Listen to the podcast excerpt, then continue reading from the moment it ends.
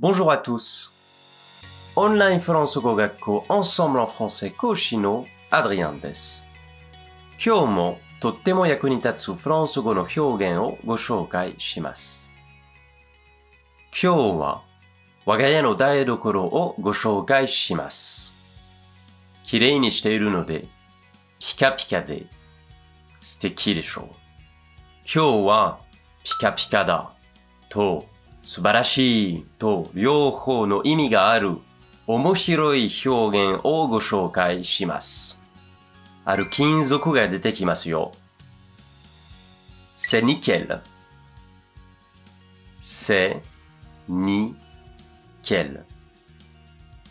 C'est nickel. C'est nickel. 直訳すると、それはニッケルだですね。ニッケルは磨くとピカピカの銀色になりますよね。c'est nickel。ぜひ使ってみてね。さて、もっとフランス語を勉強したいという方は、Ensemble のレッスンでお待ちしています。あ bientôt!